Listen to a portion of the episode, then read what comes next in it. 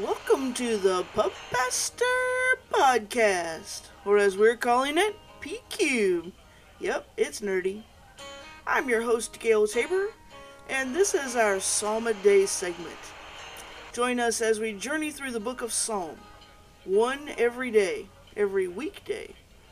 I'm so glad you're here, so grab a craft brew and settle in for today's psalm. If I could have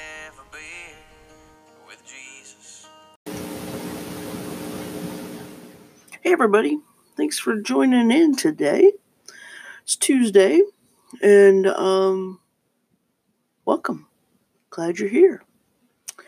Um, so, yesterday, I think I talked to you about um, taking a Sabbath and um, how I did uh, a few home improvement kind of projects.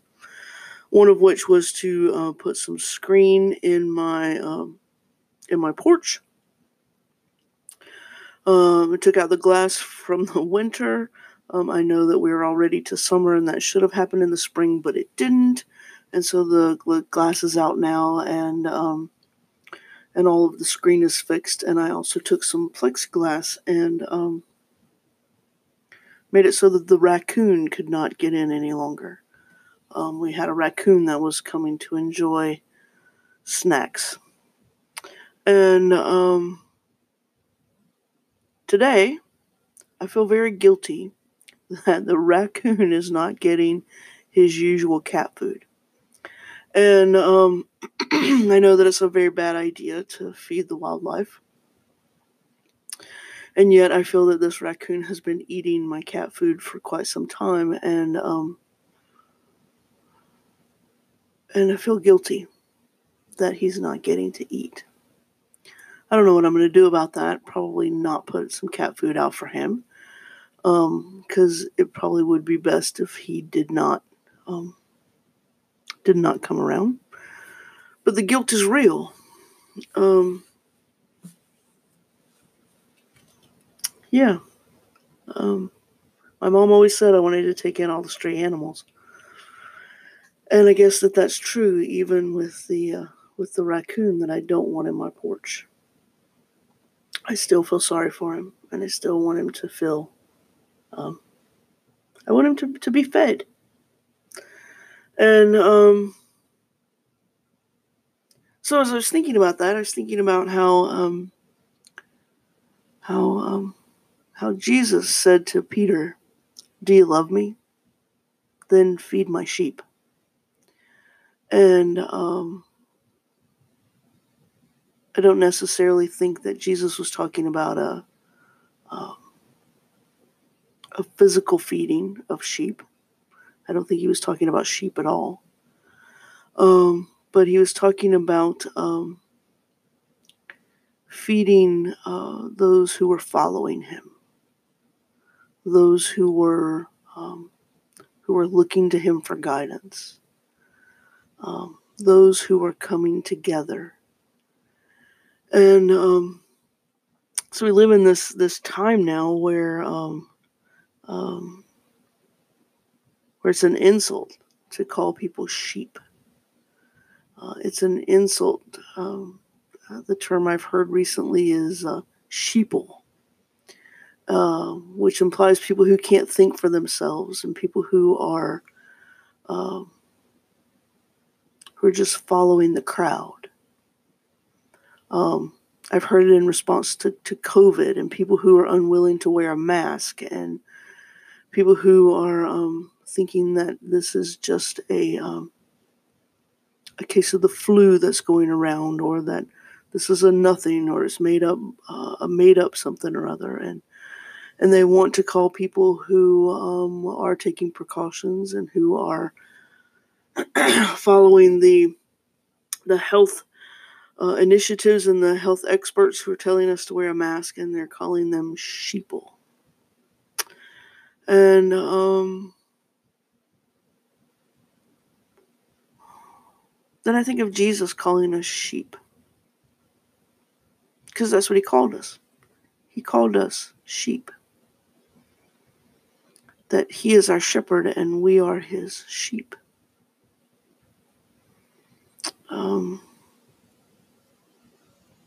Funny how the Bible sometimes um, uh, forces us to to um, to see ourselves outside of the way that the world sees us, the way that the world expects that we do things. It's sort of like the idea of taking a Sabbath. It's so countercultural to what our our culture tells us that we need to do. That um, that we should rest, that we should stop, that we should um, should take some time to breathe and take some time to enjoy um, the world around us. It's countercultural. And a lot of what I think that God is calling us to do is to um, to not give in to our nature of uh, of wanting it to be about me, of pushing harder, of of uh, working all the time and and always trying to get ahead and always trying to think of me first and someone else second it really is a, an, an idea of being countercultural and to doing not what uh, what is in our base human nature, but doing what is is a higher call um, to feed God's sheep, to uh, care for each other, to love to love when it doesn't feel like what we want to do. So, anyway, our psalm for today is Psalm um, Psalm 20. And um, so, hear these words God answer you on the day you crash. The name of God of Jacob put you out of harm's reach. Send reinforcements from Holy Hill. Dispatch from Zion fresh supplies. Exclaim over your offerings, celebrate your sacrifices. Give you what your heart desires, accomplish your plans. When you win, we, ro- we plan to raise the roof and lead the parade with our banners. May all your wishes come true that clinches it. I'm help's coming. An answer is on the way. Everything's going to work out. See those people polishing their chariots and those grooming their horses?